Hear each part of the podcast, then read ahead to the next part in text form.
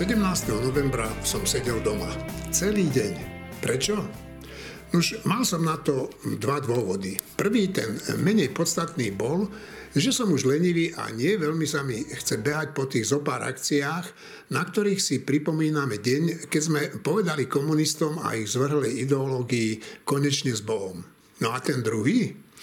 A viem, patrilo by sa aspoň niekde zájsť, ale nechcel som riskovať, že niekde v meste stretnem nejakých Kotlebovcov, Mazurekovcov či dokonca Ficovcov, ktorí sa rozhodli zneužiť tento deň na šírenie nenávisti a zloby. A predstavte si, že všimol som si, možno sa mýlim, že aj väčšina normálnych médií, hlavne na internete, síce zaregistrovala, že sa potulujú po Bratislave, ale to bolo asi tak všetko.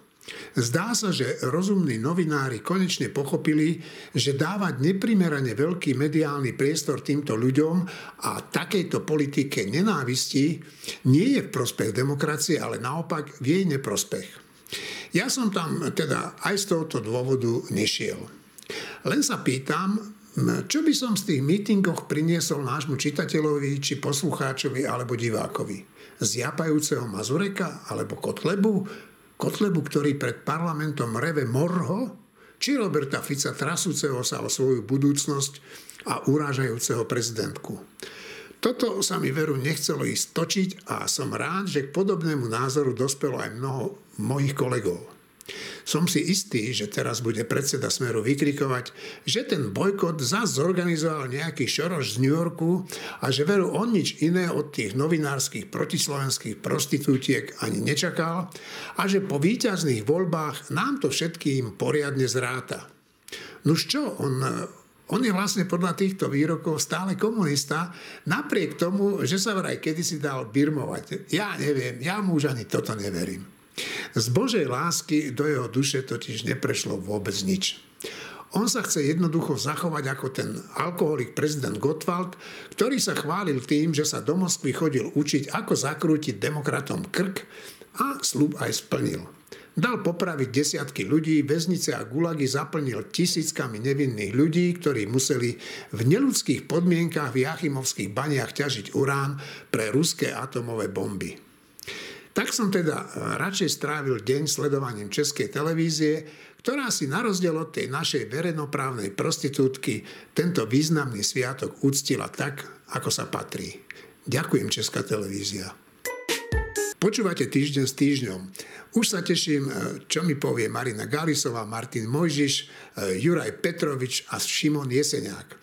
Štefan Hríb tu dnes nebude dôvod, no musel odcestovať teda pracovne a a ja sa volám Eugen Korda. Na úvod sa trošku pochválim. Písala nám jedna poslucháčka, že spolu s manželom pozerajú tie naše podcasty a tešia sa na ne až hen v ďalekej Číne. No a my sa zase tešíme, že sa tešíte a ďakujeme za slova uznania. Priatelia, 17. november je za nami. Ja som v úvode povedal, ako som ho trávil ja a prečo som ho tak trávil. Vy ste ho ako trávili a hm, je pre vás ten e, deň významný? Začne Marino, našou milovanou. Ďakujem. 17. E, november som síce trávila prácou, ako zvyknem tráviť väčšinu štátnych sviatkov, ale na rozdiel od väčšiny štátnych sviatkov e, mi tento dáva zmysel, že vychápem, prečo je to štátny sviatok, uznávam, že by mal byť štátnym sviatkom a je to úplne super, že ním je. No a nemám absolútne žiadny problém ani s tými, ktorí sa rozhodnú ho pripomenúť si absolútnym leňošením. Mám trošku problém s ľuďmi, ktorí ho pripomínajú tým, že glorifikujú minulý režim a tí sa zaujímavé na toho 17. novembra vždy vyroja, aj na sociálnych sieťach a teraz už aj na námestiach a mám značný problém s tými, ktorí tvrdia, že práve toho 17. novembra 1989 sme si to nejakým hm. brutálnym spôsobom pokafrali. Pretože ja si myslím presný opak. V toho 17. novembra 1989 sa stala totálne úžasná vec. Je to kľúčová udalosť môjho života a keďže som mala vtedy 17 rokov, ja to to je taká vec, ktorú ja stále opakujem, ale to stále platí. keď sa človek v 17 rokoch presvedčí, že niekedy to dobro aj zvíťazí nad zlom, tak už ho naozaj neopustí ten optimizmus, že dobro víťazí. A to, že dobro sa časom ukáže ako nedokonalé a že zlo sa ukáže ako hydra, ktorej stále dorastajú hlavy, to na tom nič nezmení, pretože realita nie je dokonalá. Ale my sme chceli realitu, my sme chceli to, aby za nás nerozhodoval nejaký veľký brat v nejakej reality show, ale chceli sme realitu. A v realite sú aj problémy s tým nič nenarobíme. Len ich musíme riešiť a prostredníctvom riešení sa posúvame ďalej. Takže to je super. No, Marina, ja som si teda do dnešného dňa myslel, že najdôležitejším dňom tvojho života bol deň, keď som sa zamestnal v týždni, ale vidíš, že to nie je pra- pravda. Tak a, a, dám radšej slovo nášmu priateľovi, stenému to kolegovi Jurajovi. No ja som ten, to, a nie je to prvý 17. november, strávil s manželkou v Prahe. Takže sme boli nejakým spôsobom, aj keď len vzdialene, keďže sa vyhýbame dávom aj kvôli pandémii, sme boli účastní toho, ako si vlastne Česká republika pripomínala 17. november a teda ako? včera ako sme potom navštívili aj príslušné. No, veľmi, veľmi dôstojne musím povedať, jednak teda nie len čo sa televízie týka, ale aj teda boli bolo obrovské množstvo ľudí, bolo aj na Národní tříde, bolo na Albertove, bolo proste, skutočne vlajky sú rozvešané po celom meste, normálne tak ako kedysi, akurát, že naozaj už len české sú aj na tých električkách a proste skutočne bolo vidno, že niečo sa deje, že tu je skutočne nejaký štátny sviatok, že to nie je len nejaký taký deň, kedy dobre, fajn, máme voľno, môžeme vylihovať doma, však to je tiež úplne v poriadku. Ale teda bolo vidieť minimálne tu v Prahe, že že teda naozaj ten štátny sviatok je štátny sviatok, že sú, že sú vyvesené vlajky, že proste naozaj veľké množstvo ľudí si prišlo pripomenúť teda e, a zapáliť nejaké sviečky alebo položiť kvety priamo na Národní třídu, takisto na Albertove bolo veľa, boli sviečky pri pamätníku Milady Horákovej na malej strane, kde sme takisto jednu zapálili. Takže ja som mal z toho veľmi dobrý pocit a mám z toho veľmi dobrý pocit, že teda tu skutočne si tí ľudia uvedomujú, konali sa rôzne pochody, aj teda samozrejme, že aj nejakí antivaxeri, antirúškári potrebovali za nevyhnutné rozprávať o tom, ako je ich sloboda teraz strašne obmedzovaná, ale, ale mám pocit, že tu bola tá emócia a, a tento prežívanie toho sviatku oveľa slávnostnejšie a oveľa pozitívnejšie, že bolo menej, menej toho nápetia a menej možno, možno takého toho, cítiť taký ten rozkol, ako je cítiť možno na Slovensku. Samozrejme som sledoval aj to, čo sa teda deje na Slovensku a nejakým spôsobom som, som sa potešil, že vlastne tých správ o, o tých antivaxerských alebo fašistických nejakých e, demonstráciách a pochodoch síce boli spomenuté, že áno, toto sa dialo, aj na Facebooku som to niekde zachytil, ale že nebola tomu venovaná taká tá prehnaná pozornosť, čo podľa mňa dobré, lebo to len zbytočne dáva priestor, veľký mediálny priestor proste tomuto názorovému prúdu, netreba ho ignorovať, lebo samozrejme dôležitý a svojím spôsobom nebezpečný. Ale mal som pocit odtiaľ to samozrejme z Prahy, čiže nemám ja úplne ani takú úplne bezprostrednú skúsenosť, že e, minimálne z hľadiska spravodajstva to bolo tento rok akože poňaté lepšie ako minulý rok, kedy to malo obrovský priestor, proste všetky, všetky tie Ficové nezmysly, ktoré on rozprával pred parlamentom a neviem kde, takže z môjho pohľadu ten sviatok, ako ja si ho samozrejme veľmi cením, tam môžem len podpísať to, čo povedala Maria. Samozrejme, je to jeden z najdôležitejších dní uh, v histórii, v novodobých dejinách Slovenska tak sa k nemu podľa mňa treba správať. No, ja som si v Čechách všimol, že ešte aj ten Okamura, ktorý teda, ktorého názory sú teda dosť divné, tak ešte aj ten si ten sviatok úctil, by som povedal, dôsledným spôsobom. No a teraz dám slovo najmladšiemu členovi nášho týmu. Šimon, ty si už bol na svete v toho 17. novembra 89? Nie, nebol. No a tá, tá otázka je, že čo pre teba tento deň znamená, je dosť blbá, ne? Ale, ale asi mi budeš vedieť na to odpovedať. Tak, nie je to blbá otázka, pretože pre mňa znamená mnohé 28. oktober, vtedy som už rozhodne nežil a dokonca nikto z vás vtedy nežil. Napriek tomu je tento štátny sviatok pre nás podstatný. Tak 17. november je pre mňa jediný, jeden z dvoch štátnych sviatkov, ktoré som ochotný oslovovať a ktoré oslovujem a ktoré považujem za, za mimoriadne dôležité a bez toho 17. novembra by sa tento podcast No a jak, jak si ho strávil, Šimon? Strávil som ho prácou. Hm, prepisoval som nejaké rozhovory, editoval som nejaké veci. Na žiadnych oficiálnych akciách som nebol. Dobre, Martinko, však my sme tak zhruba rovnaký ročník, neviem, kto je mladší, starší, a ja som ten november e, prežíval na vlastnej koži a ty si ho asi tiež prežíval na vlastnej koži. A keď tak zalovíš v svojom mm, mozgu mat fyzikára, tak e, čo sa tam objaví z, e, z toho 17. novembra spred 32 rokov? Ja si ako výraznú, výrazná spomienka je na keď sme v sobotu, v piatok bola tá národní třída, v piatok bolo 17. ak sa dobre pamätám, a v sobotu, keď sme počúvali hlas Ameriky, kde už zaznela tá dezinformácia, že tam e, zbili a zabili študenta Martina Šmída, tak v tom momente ja som si bol istý, že ten režim padol.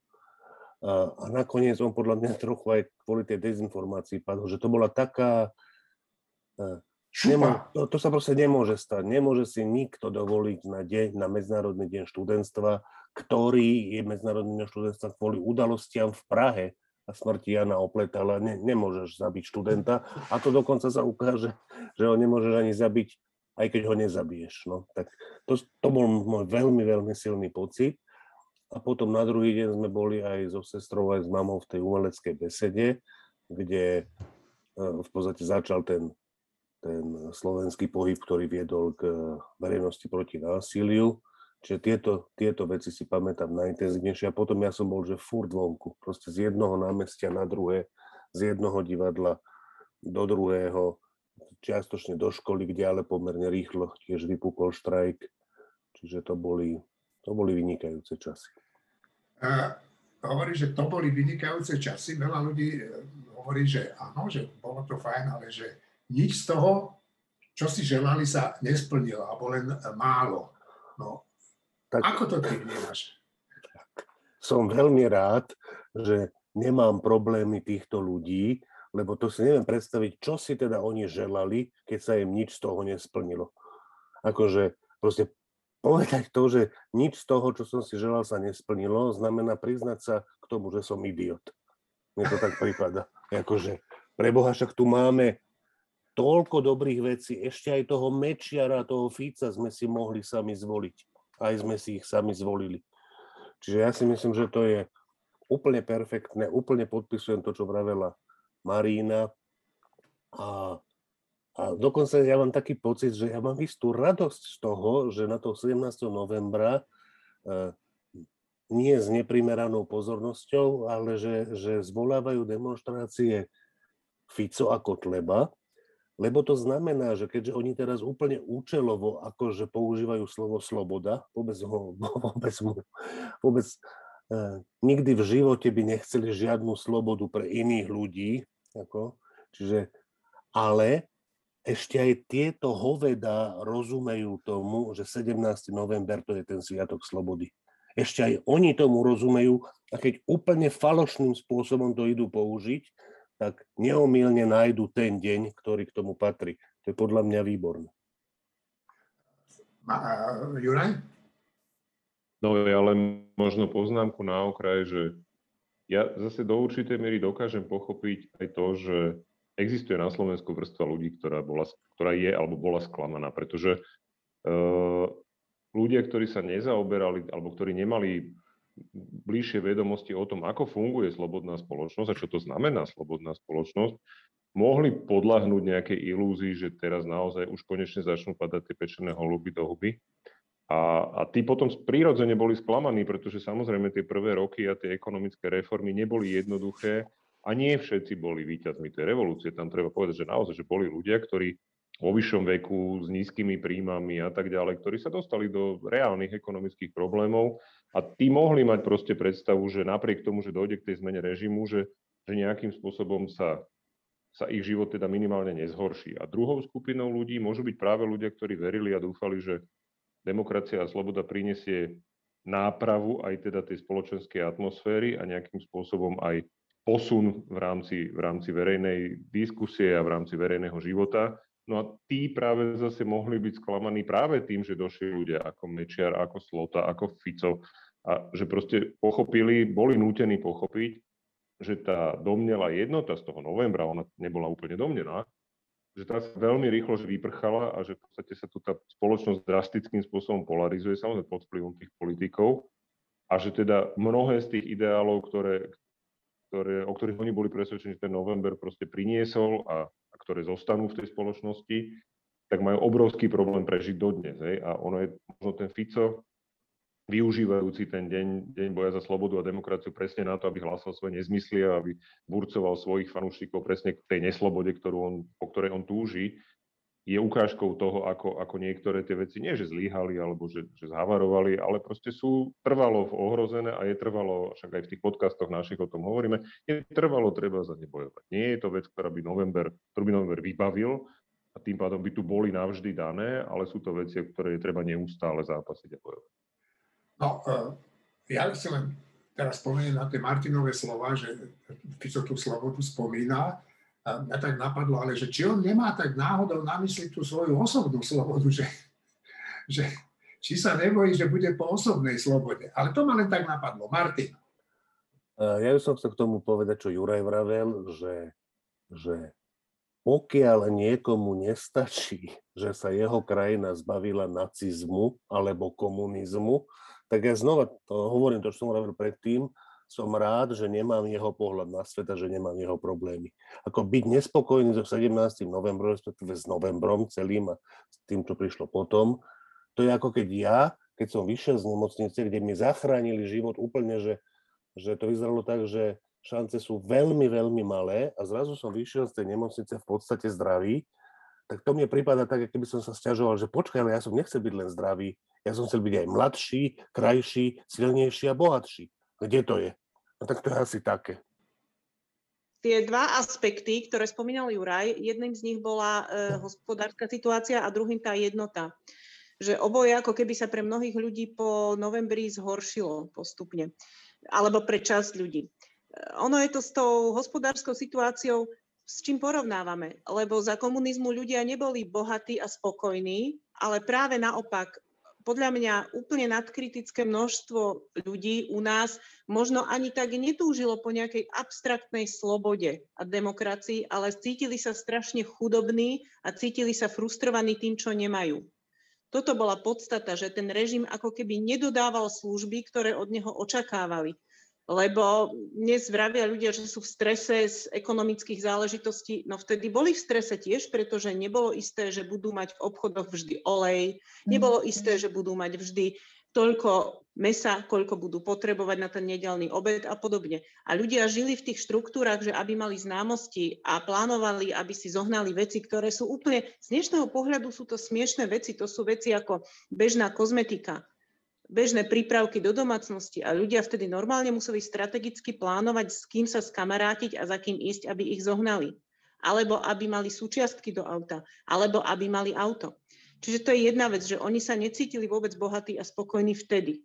A druhá vec, tá jednota, ktorá bola, ono v base a v diktatúre je celkom ľahké byť zjednotený proti spoločnému utlačateľovi a cítiť taký akože hnev na toho jedného, ktorý na nás dupe. No a potom, keď z tej basy vyjdieme, tak zrazu zistíme, že ono existuje okrem utlačateľa ešte tisíc iných problémov, s ktorými musíme zápasiť. Takže ono sa nedá mm, ani tak byť prekvapený a ľudia by asi nemali byť prekvapení, že keď z basy vyndú, tak nie je všetko ideálne. Ale že naopak v mnohom na nich doľahne tá realita. To nehovorím, že s Jurajom nesúhlasím, to len doplňam, že mm, to, čo ľudia považovali po novembri za nejaký taký, že obrad k horšiemu, bol častokrát jednoducho normálny vstup do reality. No, asi to bude tak, ako hovoríš aj ty, aj Juraj. Ja si len pamätám, že, že, že som nemal auto, lebo som, nemal som na to ani peniaze, ani protekciu dostať sa do nejakého poradovníka. To, že mne zobrali v 69. páse, ja som nemohol cestovať do Maďarska, aj na to som si zvykol a, a ja som nejako tak podvedome túžil po tej slobode, ale na čo som si ja nevedel zvyknúť, bol, bola úplne jedna, životne dôležitá vec, ale úplne životne dôležitá, ktorý bol úplný nedostatok a ktorá sa dala nahradiť len novinovým papierom a to nebolo moc hygienické a hovorím o toaletnom papieri a tým by som hádal našu debatu ukončil, ak nechcete už nikto nič dodať. Janko Benčík, eh, poslanec, ale hlavne lovec našich fašistov sa dočkal zadozučinenia. Vydavateľstvo časopisu Zem a vek mu bude musieť zaplatiť za nepravdivé tvrdenia o jeho osobe 33 tisíc eur. Časopis o ňom v roku 2017 napísal, že kryje neonacistov a ohrozuje našich občanov. No a neohrozeného majiteľa tohoto vydavateľstva pána Rostasa Najvyšší súd okrem toho odsúdil v inom prípade na peňažitý trest 4 tisíc eur. Ak nezaplatí, tak pôjde do väzenia na 3 mesiace. Dotyčný pán sa už hrdobil do prs a vyjadril sa, že on veru radšej bude väzenským mučeníkom, ako by mal platiť. No, veď sa časom ukáže, či splní svoje sľuby. Vyjadrenia dvoch pánov z denníka Sme na adresu speváčky Simi Magušinovej boli nechutné a plné urážok, ktoré odhalili skutočné myšlienkové pochody, ktoré sa v hlavách týchto dvoch mužov odohrali, keď si mysleli, že na nich nesvietia svetlá verejnosti. No ale svietili. Urážali však nielen túto krehkú speváčku, ale aj mnohých veriacich. Nuž a tu by sme mohli s odsudením ich správania skončiť. Lenže do všetkého sa vložil generálny prokurátor Maroš Žilinka a prikázal, aby prokuratúra preskúmala, či ich výroky nenaplňajú znaky trestného činu hanobenia viery. No, pán Žilinka by sa mohol radšej venovať desiatkám vyjadrených opozičných politikov, ale to z nejakých neznámych dôvodov nerobí. Že by Gúčik? Martin, ja už včera som sa ťa pýtal, že či zaradíme do tohoto podcastu besedu alebo takú krátku úvahu o tej Simke Maguš, Sime Magušinovej. A ty si mi odpovedal tak, že som povedal, že to musíme zaradiť. Tak vlastne som to zaradil len preto, že sa už aj k tomu začal vyjadrovať generálny prokurátor. Tak aký je tvoj názor na to? Čo sa stalo? Môj názor na generálneho prokurátora sa nejako nezmenil za posledný týždeň, tak k tomu to ani nebudem o tom nič hovoriť. A, a k samotnej tej veci ja si tiež nepoviem veľa, lebo ja si myslím, že ja v súkromných rozhovoroch som toľkokrát povedal na rôznych ľudí veci aj horšie, než oni tam povedali, že nemám nejaké právo ich nejak si odsudzovať. Okrem toho, z toho, čo tam oni povedali, sa mi zdá, že je to príliš nafúknuté, príliš nafúknuté, že to, čo povedali, nie je až také strašné, aj keď, najmä keď sa vezme, že to bolo ako keby v súkromnom rozhovore, ktorý aj niekto počuje. A ten niekto, kto to počul, to dá von. A už len druhú vec tomu chcem povedať, že, že keby takto sa niekto vyjadroval o žene môjho brata, tak by som v žiadnom prípade nereagoval tým spôsobom, že to dám na, na stránku týždňa, aby to, čo videlo pár ľudí, teraz videli, že stá tisíce ľudí, ako škaredé reči o žene môjho brata. Určite by som nereagoval tým spôsobom. A určite by som sa stretol s Tkačenkom osobne a určite by Tkačenko nespomínal rád na to stretnutie. Keby takto sa vyjadroval o žene môjho brata. Ale Čiže nechcem to zľahčovať, to, čo oni urobili, ja by som na to reagoval, myslím si, že dosť prúdko, ale na druhej strane to, čo sa tým dvom pánom vyčíta, ani jedného z nich nemám veľmi rád, ale ešte menej rád mám Miša Magušina, takže je mi ťažko sa v tom orientovať. Čiže zdá sa mi to prehnané voči ním. Juraj a potom Marina. No, ja som sa k tomu vyjadril aj teda však na stránke týždňa vyjadril som sa preto, lebo som mal presne pocit, že je to strašne nafúknuté na jednej strane. Že to taká tá, Jan Masaryk mal na to krásny výraz, že to sú tie svietodejné události v púl litru. Proste to je taká akože búrka v šerbli v úvodzovkách, len, a to je to len. Tam sú dva momenty, ktoré, ktoré, pre ktoré som považoval za potrebné sa k tomu vyjadrovať. Jednak je to súčasnej situácii, kedy sa naozaj hrotí verejná debata na všetkých frontoch. A či sú to potraty, či sú to rúška, či sú to vakcíny, či je to...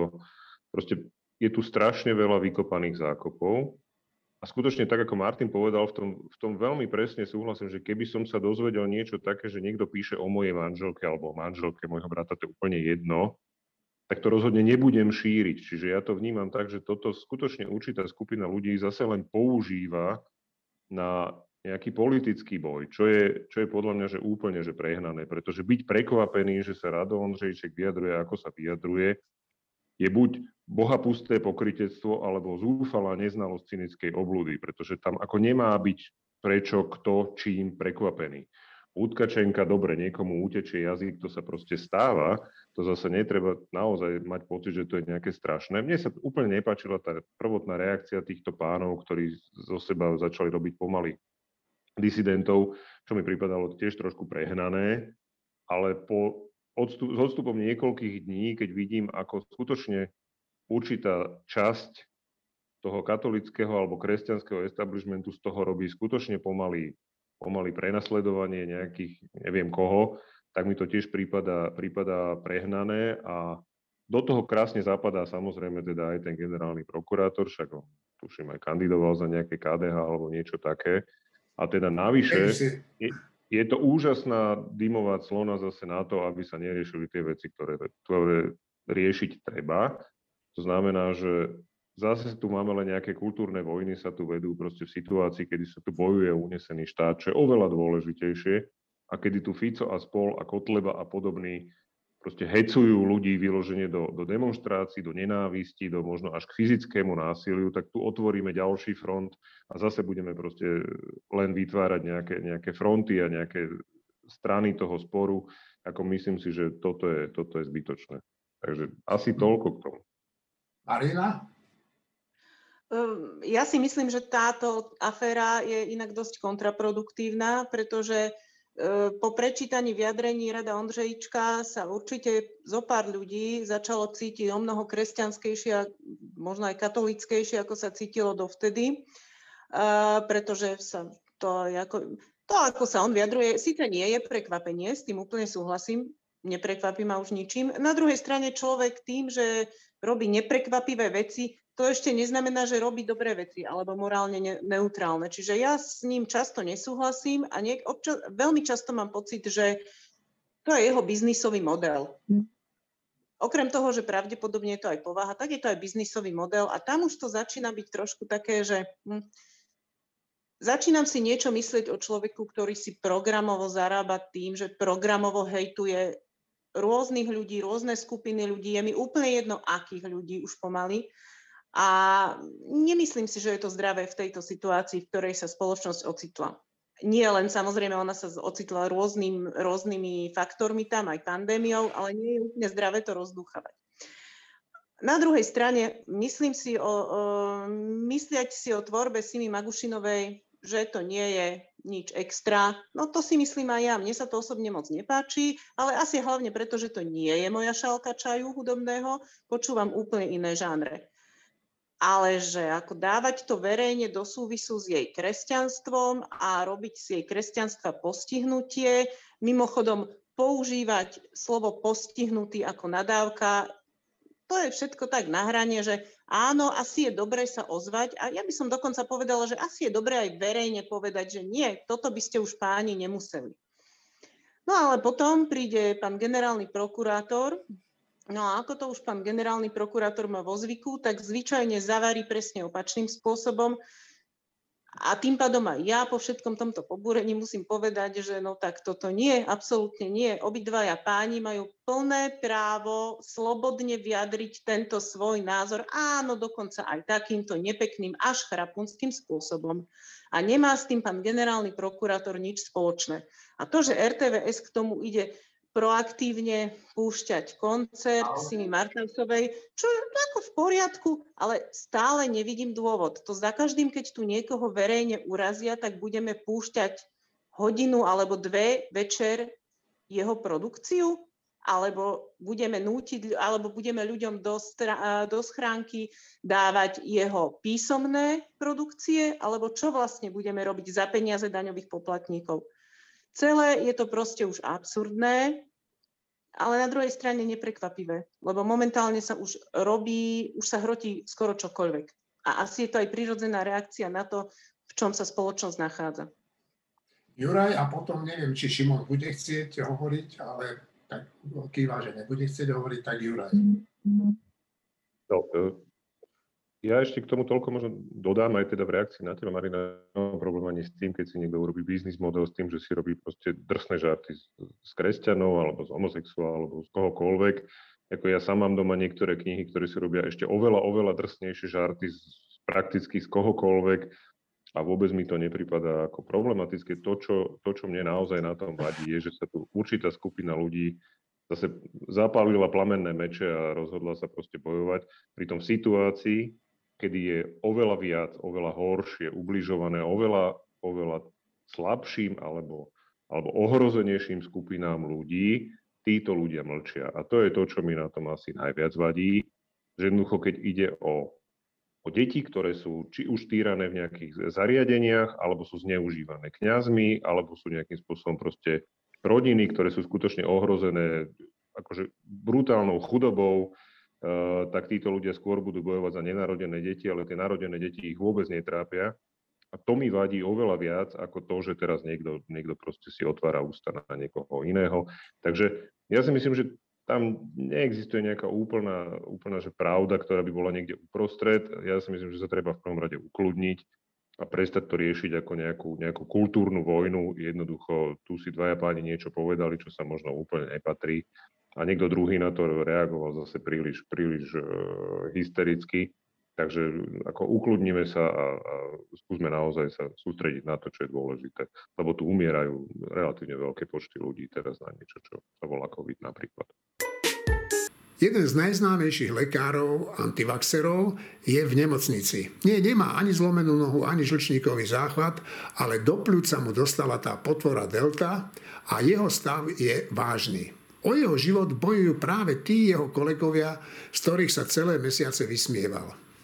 Uvidíme, či po vyliečení zotrvá na svojich postojoch. Držíme mu palce, aby šancu prehodnotiť svoje postoje dostal. Je však smutné, že jeho zdravotný stav sa dozvedeli novinári od vedenia nemocnice, v ktorej leží, a to teda veru zas nie je dobrá správa o tých lekároch.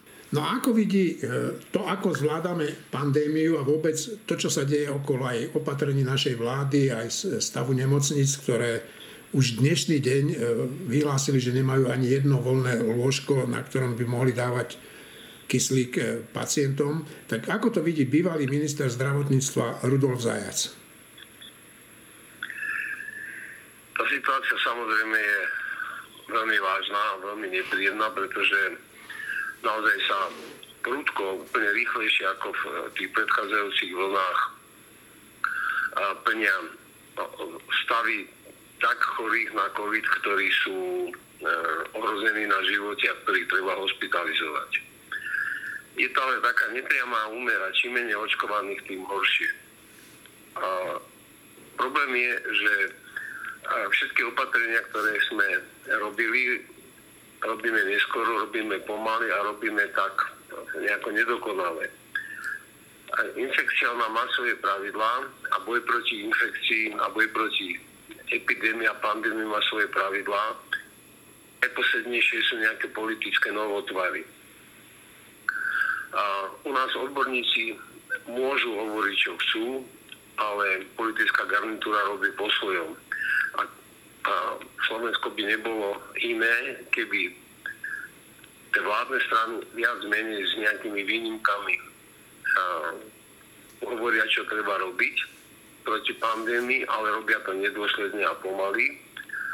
A opozičné strany a niektorí členovia vládnej, vládnej alebo vládnej koalície zastávajú úplne opačné názory a bojujú proti očkovaniu, bojujú proti rúškám tak trochu to pripomína, ako keby bojovali proti sterilným rukaviciam a sterilným maskám pri operácii a strašne by sa čudovali, keď ako v 18. storočí sa operovalo holými rukami, že ľudia umierali ako muchy.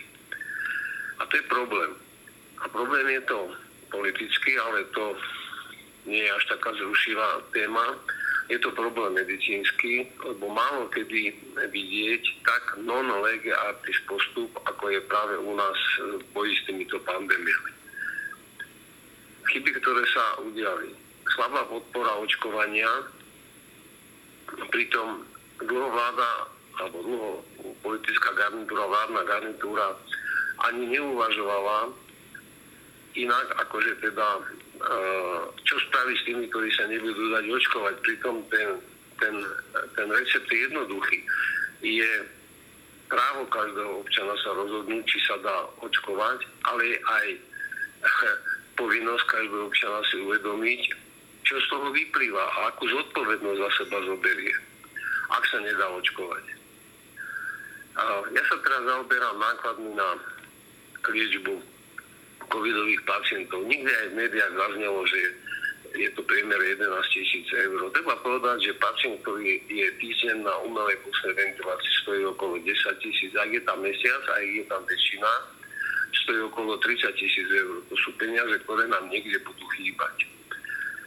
Takže v prvom rade chatrná očkovacia kampaň, ktorú, ako treba znova zopakovať, ešte poškodil aj Igor Matovič tou svojou epizódkou alebo tým intermecom so Sputnikom. Veď si na to spomenieme, to bolo na jar, nebolo to tak dávno. Tieto dôsledky sú potom o to tristnejšie, že tí neočkovaní ľudia, teraz novinári naháňajú také prípady, že sa čudoval až umrel, že on má COVID a však nebol očkovaný, jemu COVID neuškodí Druhý problém je opatrenia, ktoré sa robia, sa robia pomaly a neskoro.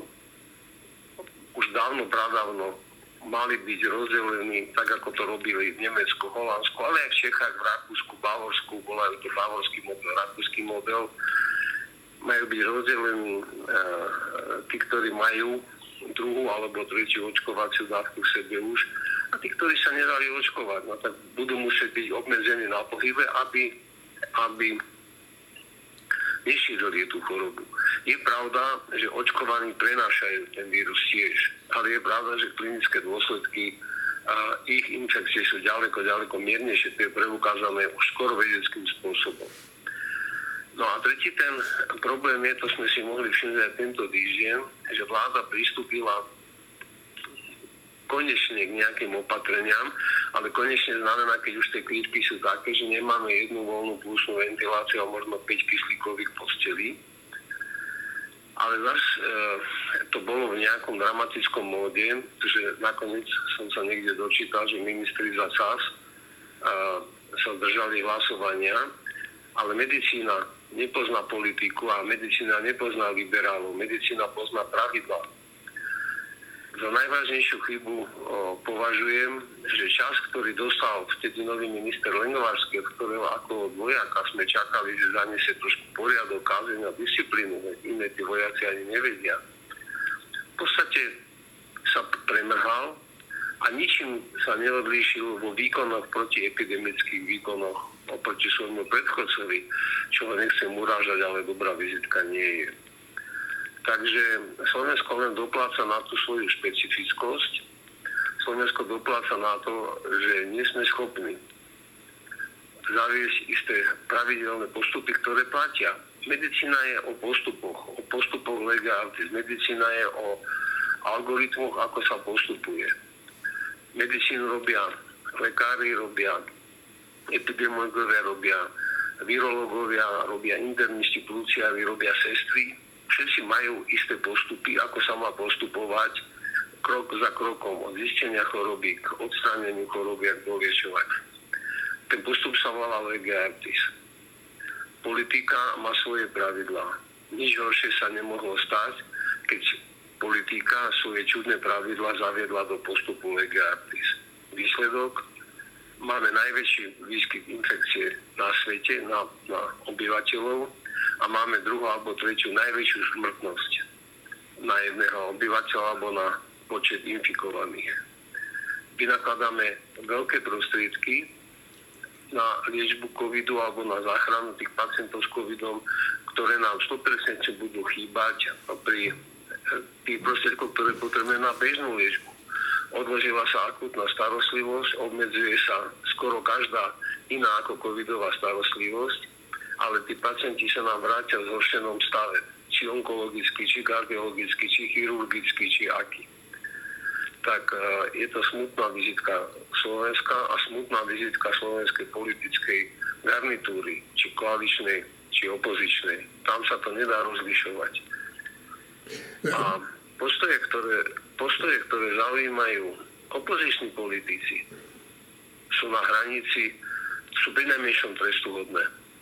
Pretože na tomto si robiť politickú agendu a získavať sympatie znamená, že si politickú agendu a sympatie získavajú na mŕtvych. Vypočuli sme si Ruda Zajaca, ktorý, ktorý hovoril svoj názor, ktorý nám povedal svoj názor o tom, ako zvláda e, naša krajina tú pandémiu a teda nie je to pekný e, pohľad na to. Šimon, ty sa venuješ zdravotníctvu, ako to vidíš? Momentálny boj, boj s pandémiou to, čo minulý týždeň hovoril Štefan Hríb, alebo už pred dvoma týždňami, že i keď vláda spraví v princípe akékoľvek opatrenie, tak ten vlád k epidémie a zhoršujúcich sa čísel je už rozbehnutý a je už takmer nezastaví, nezastaví nič, až dokým dosiahneme pík, teda ten vrchol, eh, vrchol nákazy a začneme postup, postupne, postupne padať. Tento týždeň sa prijali, prijali nejaké opatrenia, o ktorých sa hovorilo už dlho. Takže tam nejaký, nejaký prekvapivý element alebo prekvapivý uh, prvok v reakcii vlád nie je. No, dobre, ja som teraz čítal, neviem, či denníku je alebo kde, že Rakúsko chystá uzákonniť povinné očkovanie a že Rakúsky súd v takom predbežnom rozhodnutí, ale to nebolo oficiálne rozhodnutie, povedal, že e, štát má na to právo urobiť takýto krok, že donúti ľudí e, očkovať sa. E, Martin, čo ty na to povieš? Si mi to vyrazil z úst. Akože ja si myslím, že to je najdôležitejšia vec, ktorá sa stala. Je úplne jedno, jak zasadá slovenská vláda, či príjmu také alebo onaké opatrenia. Toto je dôležitá vec, lebo ak sa ukáže, že v čase teda, teda Rakúšania urobili dve veci, že tam oni zavádzajú lockdown úplný. Aj pre, a, aj pre, áno, aj pre očkované. Úplný lockdown zavádzajú a idú od nejakého jarného mesiaca, neviem či februára, od februára. robiť povinné očkovanie. A tieto dve veci sa tu môžu prejaviť, tak jednak, jednak tam bude musieť byť každý očkovaný, čiže tie pomerne nie zanedbateľné množstva ľudí, ktoré robia v Rakúsku, ak nie sú doteraz očkovaní, tí sa budú musieť všetci zaočkovať ale celkové tá vláda získa nejaké sebavedomie, nejaký argument, že aj toto sa dá. A keď to urobia Rakúšania, keby to urobila ešte nejaká z okolitých krajín, Češi možno, neviem. Češi o tom uvažujú. Uvažujú, uvažujú o tom, áno. Tak, tak je možné, že ten Heger získa nejakú takú, takú, takú vetičku do tých ústočiek, že veď aj tí Rakúšania to tak robia, tak aj my to tak urobíme. Bez toho to nikdy nepovie. Nikdy mu to ani neskrsne v tej hlavičke. Ale takto je istá šanca, že pokiaľ to bude, pokiaľ tá tretia vlna bude tak zlá, jak bola tá druhá, takže tá slovenská vláda naberie nejakú odvahu urobiť potrebné kroky. Juraj? No, uh, ja už v súvislosti s tými opatreniami, ktoré rakúska vláda zaviedla predtým, bol veľmi pekný výraz sa objavil v nemeckej tlači, že šnicelpánik. Vlastne tým, že oni zakázali neočkovaný vstup do reštaurácií, tak sa zrazu proste skutočne obrovské množstvo ľudí rozhodlo, že sa musí nechať zaočkovať, lebo by nemohli ísť v nedelu na tú svoju obľúbenú tradičnú šniclu do reštaurácie. Takže vypukla tzv. tá šniclová panika. A ako všeobecne ukazujú, myslím si, dáta, už som neviem, kde som to presne zachytil, že najhoršie, čo môžu vlády teraz robiť, je, je báť sa vlastných občanov pri zavádzaní opatrení. Pretože nič tým nedosiahnu. A takéto, s prepačením, že tak škaredo poviem, že prízdi sráčstvo, kde teda len, no však trošku nejaké opatrenia urobíme. A potom o týždeň ich trošku zase, akože to je len také kupovanie si času, ktorý sa vlastne len premrhá ten sa na nič nevyužije, tie čísla rastú, na Slovensku je teraz neviem koľko, opravte možno 20 voľných ventilácií všeho všudy. To znamená, že my sme skutočne už tak, že zase budeme jak v druhej vlne, kde proste budú ľudia umierať preto, lebo ich nebude kam dať na ventiláciu. A tu vláda neustále vajatá, že či teraz a, a či aj pre očkovaných, alebo len pre neočkovaných. A mne strašne rozčuluje to, že ukazuje sa jasne všade po svete, že keď sa zavedú aj tvrdé opatrenia, tak áno, ľudia budú chvíľu frflať, ale prispôsobia sa, pretože nič neostáva. Hovoriť o tom, že tu je nejaké obrovské novum, povinné očkovanie proti covidu, je úplná blbosť, lebo máme povinné očkovanie proti desiatim chorobám. Takže a je to úplne že normálna vec, za ktorú sa dokonca dajú dávať pokuty, keď rodičia nedajú očkovať svoje deti. Takže ja si myslím, že tu treba len využiť existujúcu legislatívu a normálne zaradiť COVID medzi choroby, proti ktorým je povinné sa očkovať a, a jednoducho začať to v prvom rade vymáhať, lebo to, čo mňa najviac, nie že desí, ale čoho sa najviac obávam, že nech tu vláda zavedie akékoľvek opatrenia, tak ich nikto nekontroluje, nikto ich nevymáha. Proste máme tu skúsenosť nielen z Bratislavy, ale aj, aj po Slovensku proste človek príde do reštaurácie, nikoho ani len nenapadne pýtať si COVID pas. Nikoho ani len nenapadne proste kontrolovať, že tí ľudia, ktorí do tej reštaurácie prídu, či naozaj majú, či sú zaočkovaní, alebo či majú aspoň test alebo niečo. A pokiaľ sa toto nezmení, pokiaľ nezačne štát prostredníctvom svojich orgánov nútiť aj tých prevádzkovateľov tých reštauračných zariadení, aby, aby kontrolovali dodržiavanie tých opatrení a samozrejme ich kontrolovať aj z vlastnej moci, tak sa nepohneme nikam, aj keď súhlasím s tým, čo hovoril Šimon a v podstate spomínal Števa, že tým, že sme sa v lete nezaočkovali, tak ten vlak nám dávno utiekol. Akože tuto my chytáme lišku za chvost zase raz a teda môžeme zachrániť možno pár životov, keby sa podarilo niekoho ešte presvedčiť, aby sa zaočkoval. No, ja mám jedného priateľa, však nebudem hovoriť, e, kto to je, lebo mi nedal na to súhlas. A on je teda mimo e, mimo Európy, alebo respektíve je na jednom ostrove, e, ktorý leží Atlantickom oceáne a tam teraz nemajú COVID. Vlastne je to tam 99% starých ľudí je zaočkovaných a som sa opýtal, že ako to tam funguje. A on povedal, že no, že určite to aj sem zase dorazí táto vlna, ale že čo je realita tam, že on keď tam chce ísť do reštaurácie, takže jednoducho ho tam nepustia bez toho, že by sa preukázal tým, že je očkovaný. Čiže v krajine, kde vlastne nezúri COVID, toto tam úplne každý rešpektuje a povedal, že žiadna policia si to vymáhať nemusí, že si to vymáhajú tí majiteľia reštaurácií preto, aby mohli normálne žiť. U nás majiteľia reštaurácií nariekajú, ale potom si pustia COVID pacientov nejakom nádeji, že si zachránia svoj biznis do reštaurácie a nakoniec tie reštaurácie tak budú zavreté. Martin sa hlásil. Ja som zase chcel na Juraja reagovať,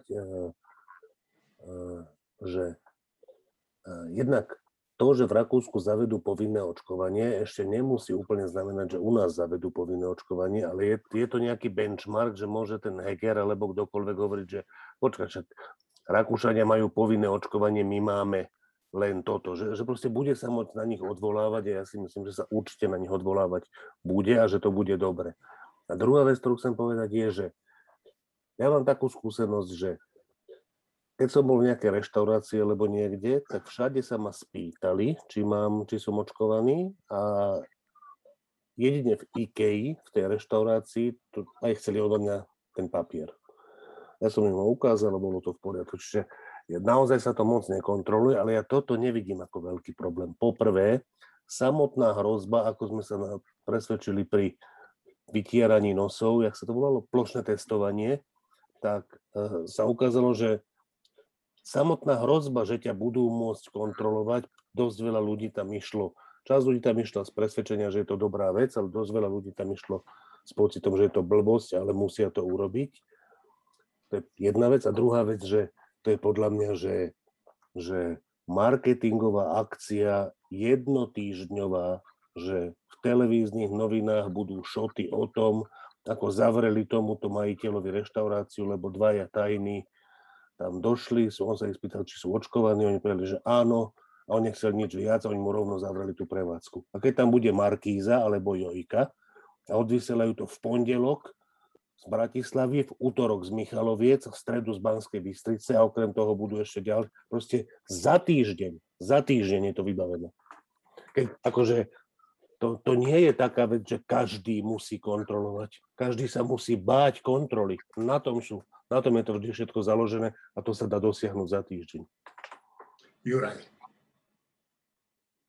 Ja s tebou úplne súhlasím, že ak by to takto spravili, ja už sa cítim jak minulý týždeň, že ak by to takto urobili, tak by to fungovalo, hej, my sme sa bavili aj minule, len proste jednoducho ty sám si povedal, že Heger sa potrebuje zaštítiť Rakúskom, aby si vôbec trúfol uvažovať. Nie, že nariadiť, ale uvažovať o tom, že sa tu nariadi nejaké povinné očkovanie. A teraz si predstavme situáciu, že ten istý Heger povie Mikulcovi, že prosím ťa, pošli ty tajných do reštaurácií a my to zverejníme. Ja mám pocit, že oni sú proste vydesení z vlastného tieňa. Toto je ten problém, že tá vláda má proste neuveriteľný strach robiť čokoľvek, čo je nepopulárne, pretože, pretože ja neviem, je tu, je tu nejaká veľká, je tu nejaká určitá časť populácie, ktorá je veľmi hlasno kričiaca, ako je toto proste fašizmus, hygienizmus, neviem čo všetko. A ja mám pocit, že proste oni skôr počúvajú túto časť populácie, lebo tí v úvodzovkách normálni, ktorí hovoria, že ja chcem chodiť do reštaurácie, ale ak viem, že tam budú len očkovaní, alebo teda pri najhoršom otestovaní, tých není počuť. Takže ja neviem, ako strašne rád by som videl na Markize, ak niekomu zavreli krčmu preto, lebo si nepýtal COVID pas. Ale ja pochybujem o tom, že to niekedy na Slovensku uvidím a jedno v ktorej televízii. Akože bolo by to fajn, pretože by to skutočne ten strach z tej, z tej sankcie samozrejme pomáha, keď sa ukáže, že aha, ale oni to robia a môže sa mi to stať, tak potom áno. Ale ja, ja proste nevidím reálne možnosť, že toto niekto na Slovensku urobí. Bohužiaľ, ako ja už som tak ďaleko, že tomuto nie som schopný uveriť. Šimon? Ja nemám čo dodať. Aha, ja som... No, no a Marina, ty chceš niečo k tomu ešte povedať? Ja by som ešte povedala jednu vec, že keď už sa tu hovorí o povinnom očkovaní, tak možno by sa mohlo začať aspoň nejakým takým silne motivovaným až povinným očkovaním seniorov, ktorí stále tvoria dve tretiny príjmov v nemocniciach. Lebo, a toto písali aj data bez patosu, ale ja to úplne podpisujem. Neviem, aký až taký strašný význam má pozaočkúvať povinne ľudí od 12 rokov vyššie, povedzme, lebo oni, to sú ľudia, ktorí aj tak nemajú až takú pravdepodobnosť toho ťažkého priebehu. Ale čo s tými seniormi, ktorým štát buď neumožnil sa poriadne očkovať, alebo ich nedokázal motivovať, aby sa očkovali, alebo sa na nich jednoducho vykašľal, jednoducho ich hodil cez palubu, pretože si povedal, to sú aj tak tí, čo uveria každému šmejdovi. Veď oni mnohokrát aj uveria, hej, ja už som počula také argumenty, že nejaký senior povedal, že e, seniorka, neviem, či vidím na tretiu dávku, lebo dáko som od doktoriek počula, že padajú vlasy po, tej, po tých vakcínach. No tak keď toto počujete, tak máte pocit, že tu sa asi obrovský, obrovský objem roboty zanedbal. Že tu treba niečo urobiť. Tak silne motivovať seniorov, prakticky im to umožniť, prípadne na nich nejako zatlačiť, aby sa očkovať dali. To by bola cesta. A tam si myslím, že je to účinnejšie ako nejaké plošné povinné očkovanie, ktoré aj tak ja u nás nevidím, že by sa dalo od februára urobiť. Uvidíme, ako to spravia v Rakúsku, u nás určite nie. Ale toto, že silne motivované až mierne natlakové očkovanie seniorov, to by sa možno urobiť dalo už v decembri. Oh, uvidíme, uvidíme, že či niečo silne e, nátlakové bude ešte chce Juraj a myslím, že by sme potom už tú debatu mohli uzavrieť. No, ja súhlasím s tým, že e, seniory sú tá skupina, ktorá je najohrozenejšia, ale tým, kto najviac roznáša momentálne COVID sú deti. To znamená, že tam si myslím, že by bolo treba sústrediť tú pozornosť na dve, tieto dve skupiny, lebo uh, pokiaľ to bude takto pokračovať, tak zase dospejeme len k zavretým školám a k umierajúcim seniorom. To znamená, že áno, e, je Ale treba naozaj sa zamyslieť. preto, že sa nedali zaočkovať. Nie preto, že Áno, im to nejaké ide. dieťa, ktoré ani nevie, že má COVID, častokrát ho zanieslo. Čiže ko, e, pali, bič plieska na konci. To znamená, že ten, kto to ako koncový no. schytá, ten, a to je ten senior. Sorry. No, Marina, ale on to schytá preto, že to no. dieťa ho nakazilo, lebo, lebo nebolo zaočkované. Tak to je taký, taký kruh. Uh, Juraj dokončí. No, ja som práve chcel povedať, že, že samozrejme, že tí seniory sú dôležitejší, ale na druhej strane tam skutočne ide skôr už o tie tretie dávky. Ten, kto nemá žiadnu dávku, tak to je 6 týždňov, to znamená, že obávam sa, že tých ľudí to trafí naplno a tí by mali v prvom rade si dávať pozor na to, aby sa nestýkali s tými deťmi, pretože tie deti to skutočne roznášajú bez príznakov, bez všetkého. A tie, ktoré sú očkované, menej. Ale tiež to nie je pri delte žiadna záruka, že to ten neočkovaný senior nedostane, že na to neumrie. Čiže áno, seniory by mali byť úplne primárnou skupinou, na ktorú ten štát sa určitým spôsobom vykašľal, neriešil to v situácii, kedy to ešte naozaj malo zmysel, to znamená v lete, a teraz, akože áno, je treba možno skúsiť urobiť maximum preto, ale obávam sa, že už. Ja teda Viktora Orbána veľmi nemusím, ale pod jeho slova sa podpisujem. Viktor Orbán hovorí, nezaočkovaní ľudia sú v ohrození života. Podľa neho aj tí, čo odmietajú vakcínu, prídu na to, že sa buď zaočkujú, alebo zomrú. V rádii povedal, aktuálne silne štvrtá vlna koronavírusovej pandémie, to najťažšie obdobie ešte len prichádza. Počty infikovaných budú stúpať. Vírus môže nakaziť každého. Nie je však jedno, s akými následkami. To povedal Orbán s poznámkou, že piata vlna pandémie nebude vtedy, ak sa každý zaočkuje. Ja vám ďakujem, že ste prišli do dnešného podcastu. Našim poslucháčom prajem teda čo najmenej delty v hrdle a v plúcach, najlepšie nič. A naozaj prosím vás, choďte sa zaočkovať. Ja mám už tretiu dávku v sebe a som úplne v pohode a neviem ako vy. Myslím, že aj ty, Juraj, si si už nechal pichnúť. Aj ty, Martinko môj. Takže všetci čo, sme, všetci, čo sme sa tu bavili o tom, sme zaočkovaní minimálne dvakrát. Takže choďte sa zaočkovať. Ďakujem, príjemný víkend.